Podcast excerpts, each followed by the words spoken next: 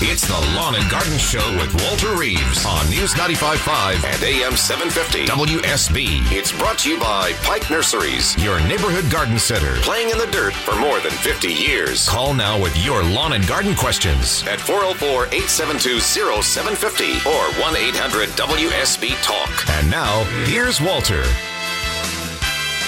707 on a Saturday morning. This is Lawn and Garden.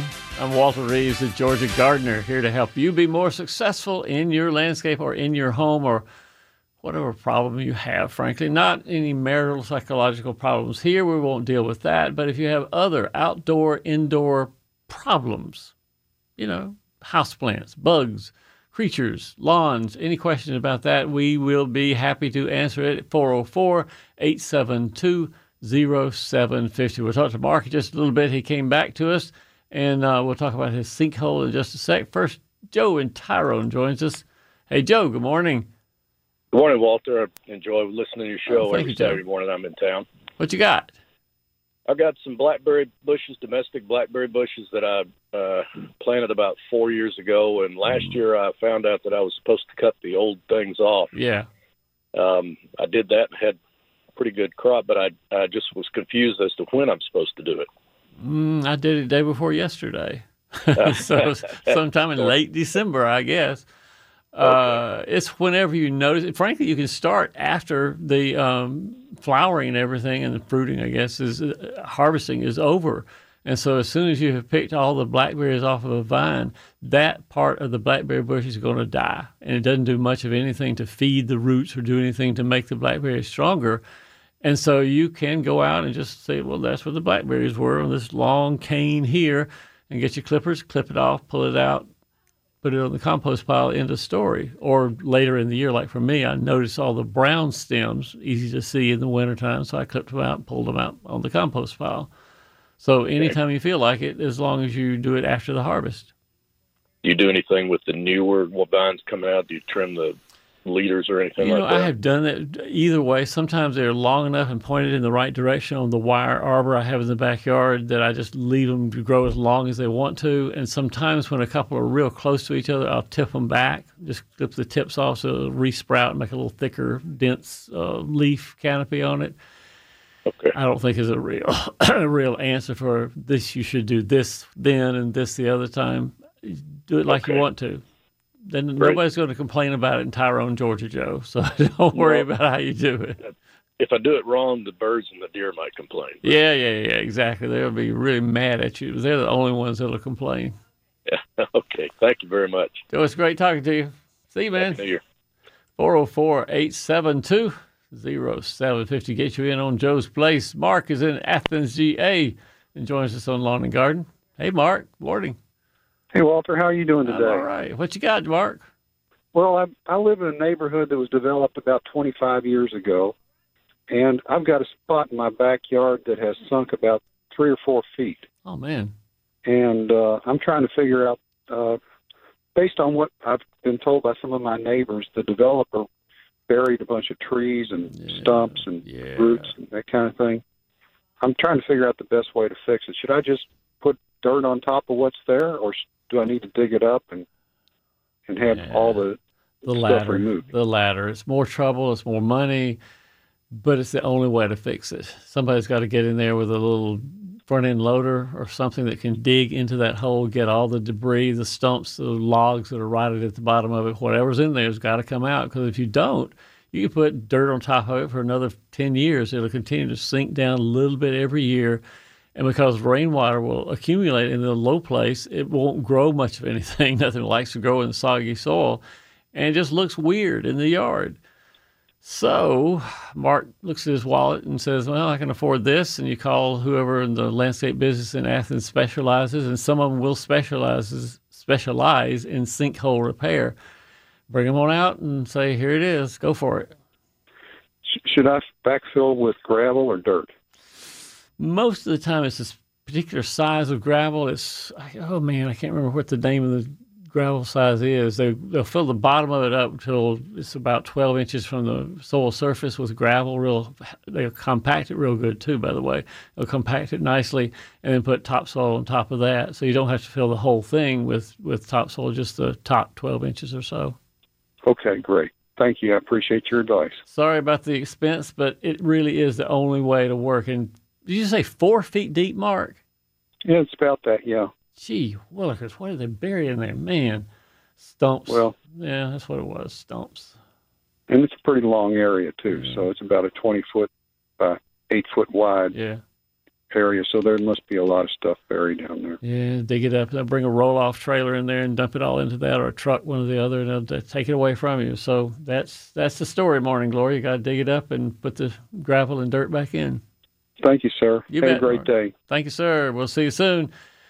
Who who comes up next year? Why did the builders do that? That's the dumbest thing in the world. And was it 50 years ago? It was everywhere. That is how b- houses were built. They would have a trash pit in the front or sometimes in the back, both places, and the trash pit would decompose over the next 10 or 15 years and sink, sink, sink, sink down. And how the builders ever thought they could get away with it, the, the homeowner wouldn't know, but they're gone 10 or 15 years later. The builder says, hey, man, not my problem anymore. It's yours. Sinclair in Douglasville. Yes, good morning. Hey, Sinclair, good morning. Yeah, I'm wondering if it's possible to plant a sugar apple in uh, Douglasville. Uh, sugar apple is a tropical plant, is it not, Sinclair? Yes, yes, it is.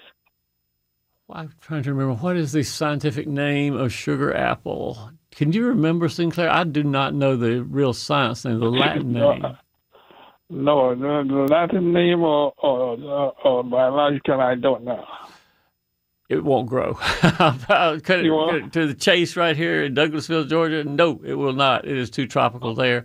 And uh, How even about though if you create uh, uh, a greenhouse for Now, now we're talking. That's a very expensive sugar apple fruit you're going to be able to harvest with that big greenhouse around it. But if you want to do it, that is possible. Certainly possible. Just, uh, well, I'm going to plant about three individual plants, and then in the wintertime, create a greenhouse, and in the summer, you can just take Yeah. uh, Yeah, I understand. But during the wintertime, you have to make sure the greenhouse is sturdy enough for wind and rain and everything we get in the wintertime, snow sometimes.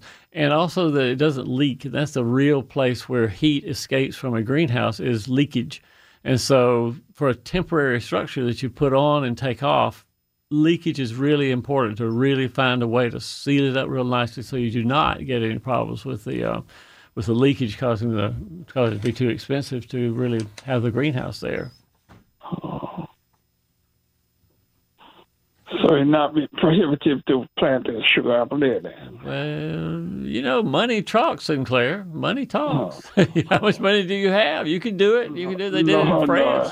In the kings No, I of just France. wanted to, I wanted to have the plant poss- uh, available. I know when I figured out, I know in the wintertime it might I think some problem. I think in your case, you're going to go to one of the uh, farmers markets or someplace, not the neighborhood farmers market, but the international farmer market on Buford Highway has everything in the world there. They have you know the Russian section and the Portuguese section and the uh, uh, what the Honduran section. They just have every section in the world and have different foodstuffs from that that part of the world. So I would say go to one of the international farmers markets on Buford Highway, or maybe there's one somewhere in Douglasville, and ask there about the sugar apple. It's a lot cheaper than a greenhouse. well, I've been to the, the farmer's market. I only remember seeing it once ever in a farmer's market. Yeah, not at the little bitty.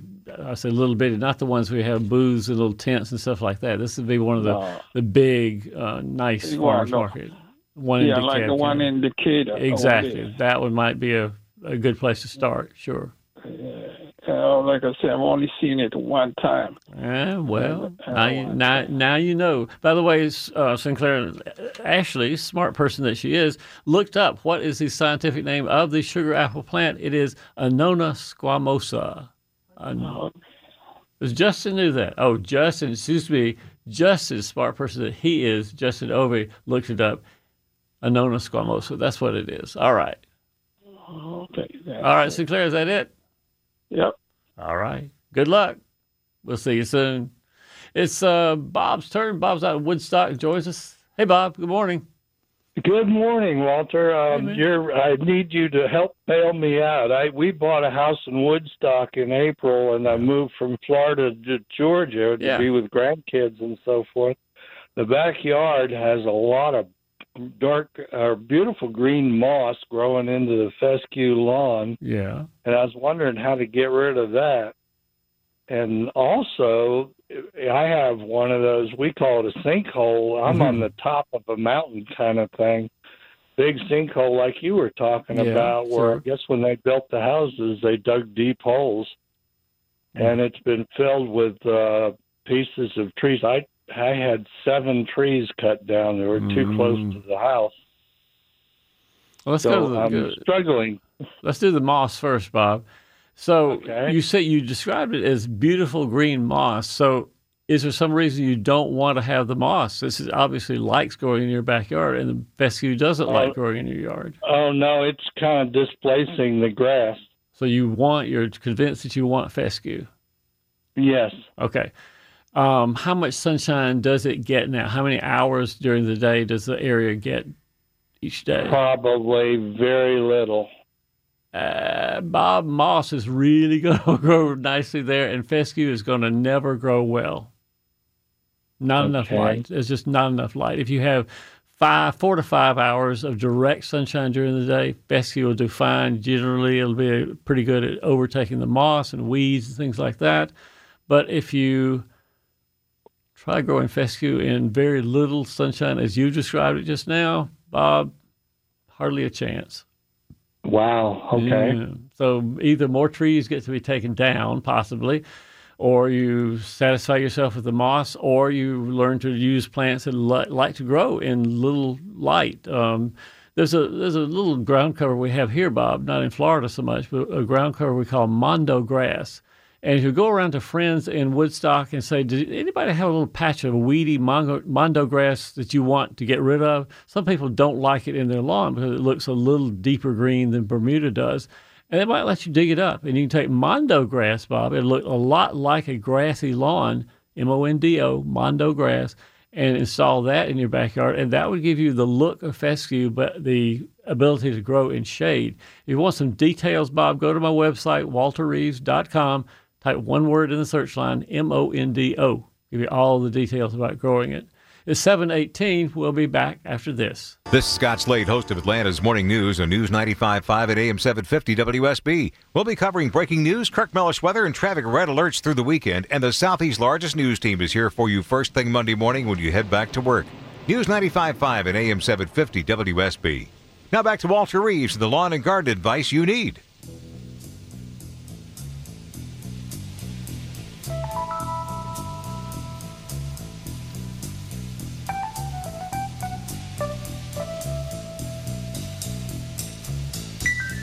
Little doors music there, some uh, sound effects in the background, a little rain going on, Justin. Yes, it is. Today, the weather report is not all that exciting, particularly. The clouds remain for pretty much throughout the day. The overnight low, let's see, get it here is 60 degrees today during the day, 49 overnight. Tomorrow, showers in the morning, 70% chance throughout the day. High of 57, low of 44 tomorrow. Brad Nitz will have your full forecast in 10 minutes on News 95.5 and AM 750 WSB. Susan, or just from Decatur. Hi, Susan. Good morning. Hey, good morning. Hey, Susan. What you got? Well, I I um have I've I've done this for several people. I've I've bought them daffodils for uh, bulbs for of like a birthday or something. And Yeah. So I bought her a daff some daffodil bulbs, and I was going to put them in for her. But it's been raining Yeah. every weekend, and I want to get them in, but I don't want to be digging around in the mud. and um, how late can I get them? I mean, they're, they're sitting there in her garage, so they're cool. But um, how late can I get them in? And I mean, they'll just come up later, right? Yeah, I've planted them in February before. They come up fine. They're later. Yeah, they bloom at a different time than other daffodils, but all your neighbors are pretty impressed that you know how to do that. so Okay. you can wait till late if you want to. If you want to plant now, you could add uh, expanded slate, the stuff that you use to increase the tillage in, in soil PermaTill is one brand name, and you can get PermaTill. Let's see, in Decatur, I would call up to the Pike on Toco Hill. That's close to you. Call the Ace Hardware on Scott Boulevard. Two places might be able to find PermaTill if you wanted to plant right now, or you simply wait till it dries out a little bit. Okay, so no, I'll just wait till it dries out.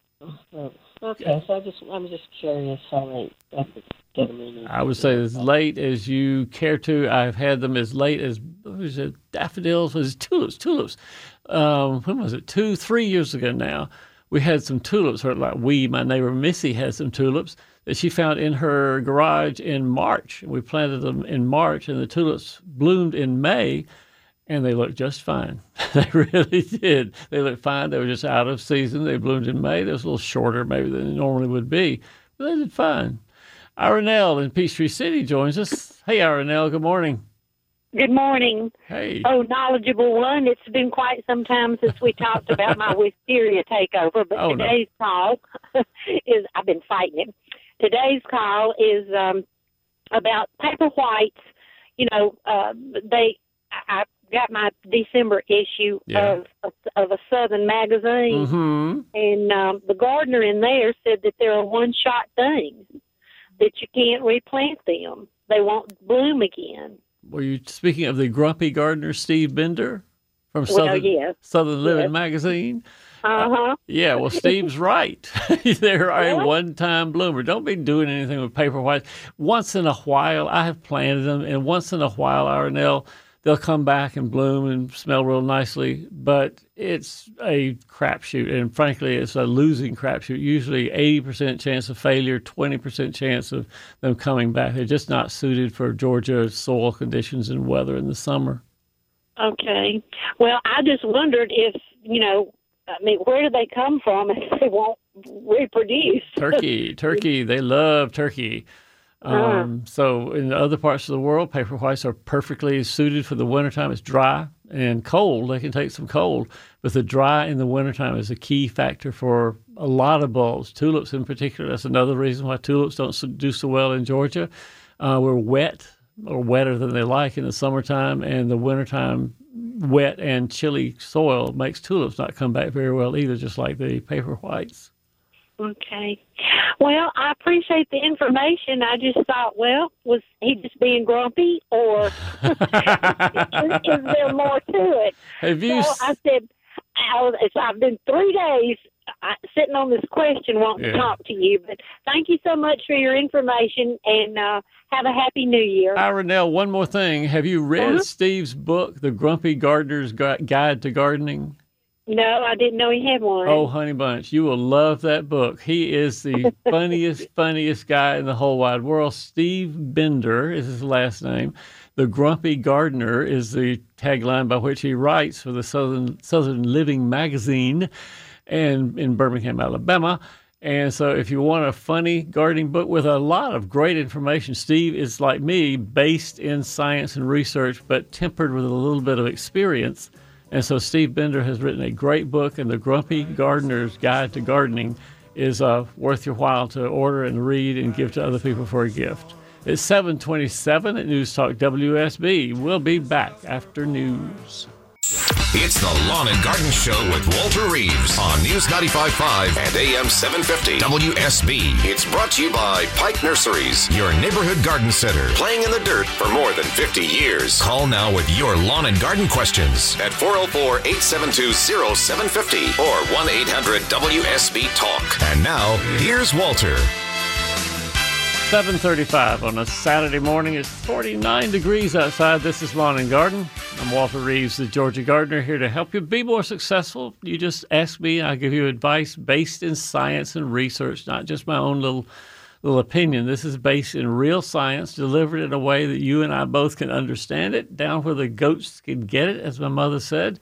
We'll make it information and make the information entertaining and hopefully helpful to help you do whatever you want to do in your landscape or inside your house with your plants. We've got Bob in Sandy Springs who evidently wants to have a peach tree, but his isn't performing like it ought to. What you got, Bob? Well, about three years ago, I purchased a mail order uh, fruit cocktail tree, as they called it. Oh, yeah. It sure. it flourished well. Um, the last two years, the peach did not survive the uh, freeze like a lot of other peach trees in Georgia. Yeah. But this past year, the end of the year, it developed this powdered sugar coating all over the trunk and after the first bifurcation up on one half of the tree. And um, anything that uh, on that side was kind of wilting and dying. Wondered what it was. I remember in 11th grade, Bob, being very proud of myself for learning what the word bifurcation meant. that's what I remember. I'm a physician, so that's what that's my definition. I, I love the definition of bifurcation, where it splits for the rest of us in the world, where the trunk splits on your peach tree. But it has this powder sugar coating on the trunk. And Bob, you know what lichens are, right? Maybe lichens are this like gray stuff, but it's not usually described as powdered sugar. Lichens are usually described as scaly or some little bushy things growing on the trunk of a tree, but usually not. No, this this was no, this was absolutely. If you took your finger and and scraped it, it was just like powder, and it was snow white. Huh? Now what could that be? What could that be? There are during the summertime, aphids sometimes will be on trees and plants, and they shed their skins pretty readily and when aphids shed their skin, that looks a little bit like powdered sugar, but not in the wintertime. No, no aphids in this cold weather. Um, powdery mildew, much the same in the summertime. Powdery mildew has a very powder sugar gray, dusty coating that coats leaves usually, not usually the trunk of trees. So I don't think it's a powdery mildew. Doesn't sound like that.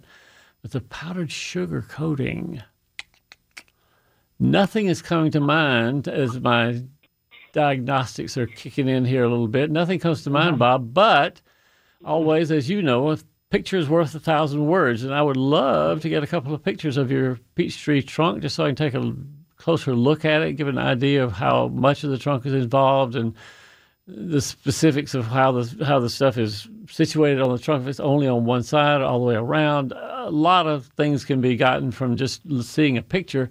And on my website, I have a button that you can press. that says upload anything you want Walter to diagnose or name that plant is what it's really called. But I'll name that plant. You can put anything you want to there.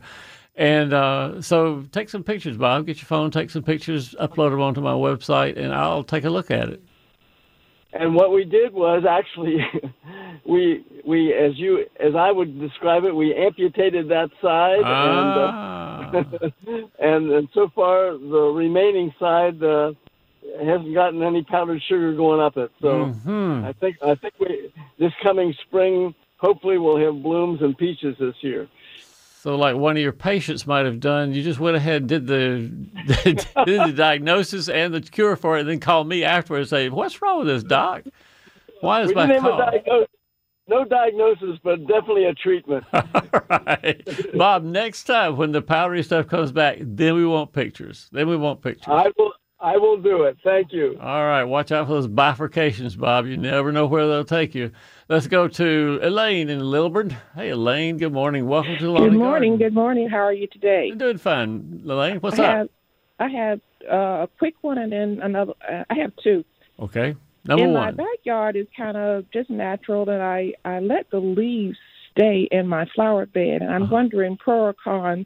Is it good just to let the leaves stay kind of like as a ground Hmm, cover? yeah. Or should I go ahead and get my neighbor's uh, rick under his pine tree and put those needles down instead Hmm. of letting the leaves stay in the back in my flower bed? Sometimes it depends on the thickness, number one. If you had just bunches and bunches of leaves that just covered over every plant in your flower bed, that's a little too much for me. It gets slimy and wet and soggy. We've talked about how bad that is for plants in the winter. And so, thick layer, I would take it off until it's not a layer an inch thick is probably fine over the ground and not anything over any green leaves that might be existing in the flower bed. So it depends on the thickness of your leaf layer. Um, Okay. Sometimes it depends on the plants themselves. Some plants don't seem to like being covered. My Shasta daisy do not like being covered with anything. They have a little green rosette on the ground, and so I leave that alone with no covering around it at all. Some plants would like to be mulched around, like um, hosta and daylilies and things. I mulch around them don't put a lot of leaves on top of them. Okay. Hmm. So Elaine, it's sort of like it depends. It depends. Not a thick layer though. That's the one thing I know not to be good. Okay. And then my second question is, um, I think we're having the battle of the zoysias. um, I have a I have a thin blade. My neighbor has a thicker blade, and Yeah. right at the property line, I've been wondering over the years who's gonna grass is gonna creep into the other lawn, and it looks like their grass is coming into mine, and of Mm. course I prefer mine. Of course. So I've been wondering, what do I do? Should I just go out there and start when I see the runners coming in? Or I've even been considering, should I just dig along the property line and make a little border or a little flower bed or something? Um, I just don't want it to come and creep all the way over. And I've seen it as far as about, Yeah. in one section, about four feet over into my yard. The passive aggressive, I'm very familiar with the passive aggressive uh, approach to relationships. And so, Elaine, the passive aggressive approach would be to fertilize your side more vigorously than they fertilize their side. Uh, Give your grass a little more oomph to get out there and fight. If you don't care to do that, and I don't want you to over fertilize your zoysia, it wouldn't be good for that, might kill your zoysia. But you could, yeah, I think the only other solution is to go out and dig and get the runners from their from their yard and throw it back in their yard, put it in the corner underneath the shrubbery or someplace that it doesn't do any damage. Um, uh, I mean, if you want the actively aggressive way of dealing with it, you get some Roundup and go out there and spray a line on the property line. Roundup right there, kill everything right on the property line. So it depends on your Hmm. own psychological makeup, I suppose. Hmm, okay, well, thank you. Um, I appreciate listening to you, and I got all kinds of books, and I still wanted to, to at least call and ask you those two questions. So, any any uh, Saturday morning, the phone lines are yours, Elaine. uh, thank you very much. Happy New Year. You bet. We'll see you soon. Happy New Year to you. Back to the phones we go. Oh, in a few minutes we'll talk to Sharon in Roswell about her rose rosette. I do want to talk to Sharon about that. Jan in Millersville has a chaste tree that needs to be moved. And what are we going to do about that? But right now, Phyllis is in Hampton has a vegetable garden question. Hey, Phyllis. Good morning. Hey. Hi. Hey, Walter. Happy New Year to you Thank and your you, Phyllis. staff. Thank you for being there. You could have gone on vacation, done a replay of your show, but you are no, there. I'm a trooper. I am here, Phyllis, and I'll be here next What you- weekend, New Year weekend, the whole time. I'm here. Cool, and want you to know you are genuinely appreciated as my go-to expert for my gardening needs. Now, here's my question. Um, I bought my home in Hampton about 20 years ago. Uh, lived in Atlanta proper, but moved here, and it's fantastic. Great. The owner, the previous owner, had an established vegetable garden. I would say it's about 100 square feet, um, which I you know, did not pay attention to. It has since become overgrown with privet, you know, and other growth. boy. Yeah. Uh, it has been periodically sprayed with Roundup over the years. I want to create an organic vegetable garden for 2019. Okay. So once I bush hog and do everything else, do I need to go to my county extension service for soil tests? What would you recommend, please, sir? How, how big did you say it was, Phyllis? How big is this garden area? About, about 100 square feet. That's not It, it's not large. big. It's not large. Not large, large, but also larger than some, smaller than others. All right, we, it's just you taking care of it. Is that correct? Just you? Or I'd the- say about 10 by 10. Okay. And um, it has gone fallow over the years. Hmm. When I moved here, I was not interested in vegetable gardening. I I know, I know. Uh, and, you know, and over the years, you know, it- the privet, you know, the, the wild birds, you know, Oh, yeah. have, you know, dropped the privet seeds, you know, and I've got privet, I've got this, I've got that. All right. Well, let's get into And- how we're going to do the garden. I just have a couple of minutes here, so I want to be sure you get all the questions answered. Cool. Number one, you, um, obviously, you're going to pull all the remaining weeds, privet, anything else you don't want in the vegetable garden. Pull it out this uh, winter, and hey, the ground is soft right now, so that's an easy job to accomplish. Uh, number two, even though I know you say Roundup has been applied, in a strict sense, it would not cl- qualify as an organic garden because you have certain rules for how long ago the chemical has to be applied in order for it to be completely decomposed, completely out of the soil. And so technically, you would not be able to have an organic garden for another couple of years. Practically, though, Roundup decomposes in the soil real quickly. It is a very polar molecule. It breaks apart in the soil. It's considered non um, doesn't do anything, non harmful to plants or weeds or anything else after it's hit the soil surface. And so I personally would have no problem in planting in a garden that hasn't had Roundup sprayed on it within um, the last six months, should be completely gone by this point. As far as soil testing, though, you can't test for the presence of the herbicide in the soil. That's too complicated and too, frankly, expensive to get done. But you can do a soil test for the nutrients in the soil, and that's a fabulous thing to do right now. The Henry County Extension Office will be happy to see you trotting in there with a bag of dirt, and you say, "Test this. How much? What's the pH of the soil? How much phosphorus does it have? Does it need to be uh? Does it need some more calcium or magnesium or something like that?" And that's this is the perfect time to do that before the planting season begins. Thank you. Thank you for being awesome. You're wonderful. I will oh, do this. Stop, Phyllis. Stop, stop, stop, stop, stop. I did not give you I did not give you enough money to say all that. You can start with just the awesome part.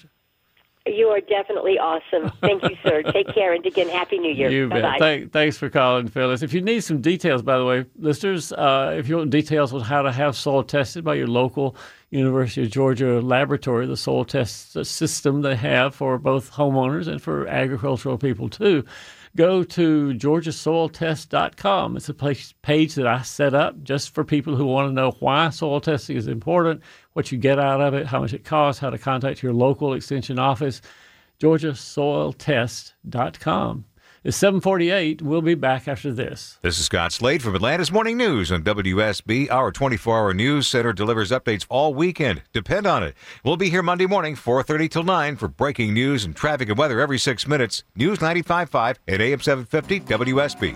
Now back to the Lawn and Garden Show with Walter Reeves. Sunshine, lollipops, and rainbows. Everything that's wonderful is what I feel oh, when we're together. Brighter than a lucky penny when you're near the rain I don't think we're going to have too many rainbows today. A quick weather update brought to you by Ackerman Security. Today, clouds most of the day, not a very inspiring day to be around. Today, the high will be, let's see, 60 degrees tomorrow, overnight, I should say, 49 degrees. Tomorrow, showers in the morning, 70% chance throughout the day. High of 57, low of 54. And Brad will be back to give us our full weekend forecast in 10 minutes. At 650, at 7:53, let's go to Sharon in Roswell. Hi, Sharon. Good morning. Good morning, Walter. I'll- Hi. I'm going to ditto what Phyllis said. You're you're our go-to man. Did I pay you? I don't remember paying you as much as I paid Phyllis now, Sharon. Uh, if, if send me a bill, send me a bill. I will indeed. How can I help? Well, I uh, had a, a disastrous year and a half ago of uh, the rosette disease on my hybrid teas. Right. Wiped out all but one. And I have been told that I can never plant there again with with roses. Mm-hmm. or I can plant within a year, or possibly within five years. Yeah. And I miss my hybrid teas. Is there any possibility I can plant this year? If you did a pretty good job at removing all of the infected roses with the rose rosette virus, and you're pretty sure there are not any rose pieces that were left that could sprout that are still infected with the virus on them, if you're pretty sure, then Sharon, bring out the credit card, go to Pike, and get you some hybrid teas and plant them. It takes, I think, at least a year to have a pretty good idea of what, whether you left anything in the in the moving process when you ripped them out. So if you think you did a good job with that, you know, if you like the roses, go ahead and plant them. If they, if you see a little sprout coming up in the ground, even then, if you see a little sprout that looks like it came from your other rose, I would pull it out and I'd still leave the ones in that you have and see if the virus gets uh, transmitted to them. It might not. It might not.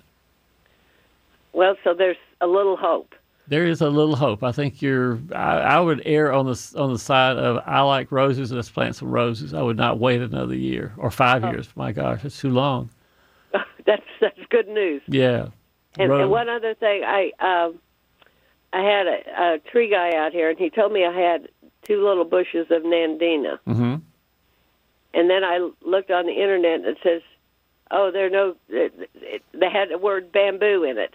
Oh, well, that's just because they call it heavenly bamboo. It's not a bamboo plant at all. Nandina is a well, Nandina is Nandina.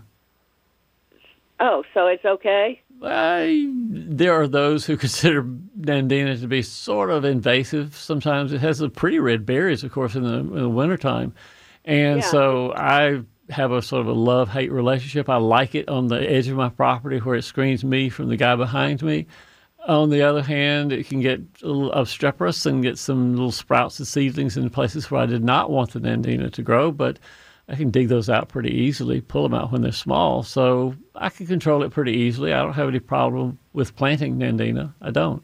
And the Oh, smaller okay. ones, the dwarf ones that are used for uh, for um, ornament, that are only a foot or so tall, they don't have many berries, but they're very colorful and they're sterile, and so they don't do much invasive at all, and they're pretty plants. Yeah, th- this is little, and I and I didn't know I even had it until the berries showed up. Okay, so it's oh, you've got the- Nandina, and I went, oh, I didn't know that. Yeah, well, you didn't know that till the birds came by and then planted you some Nandina voluntarily.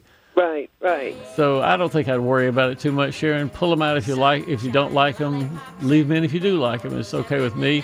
If you don't want them to propagate themselves, pull the berries off and use them for decoration and throw them away without letting the birds eat them. You, you get to make the decision. It's 757 at News Talk WSB. Our phone number 404 872 0750. We'll be back after news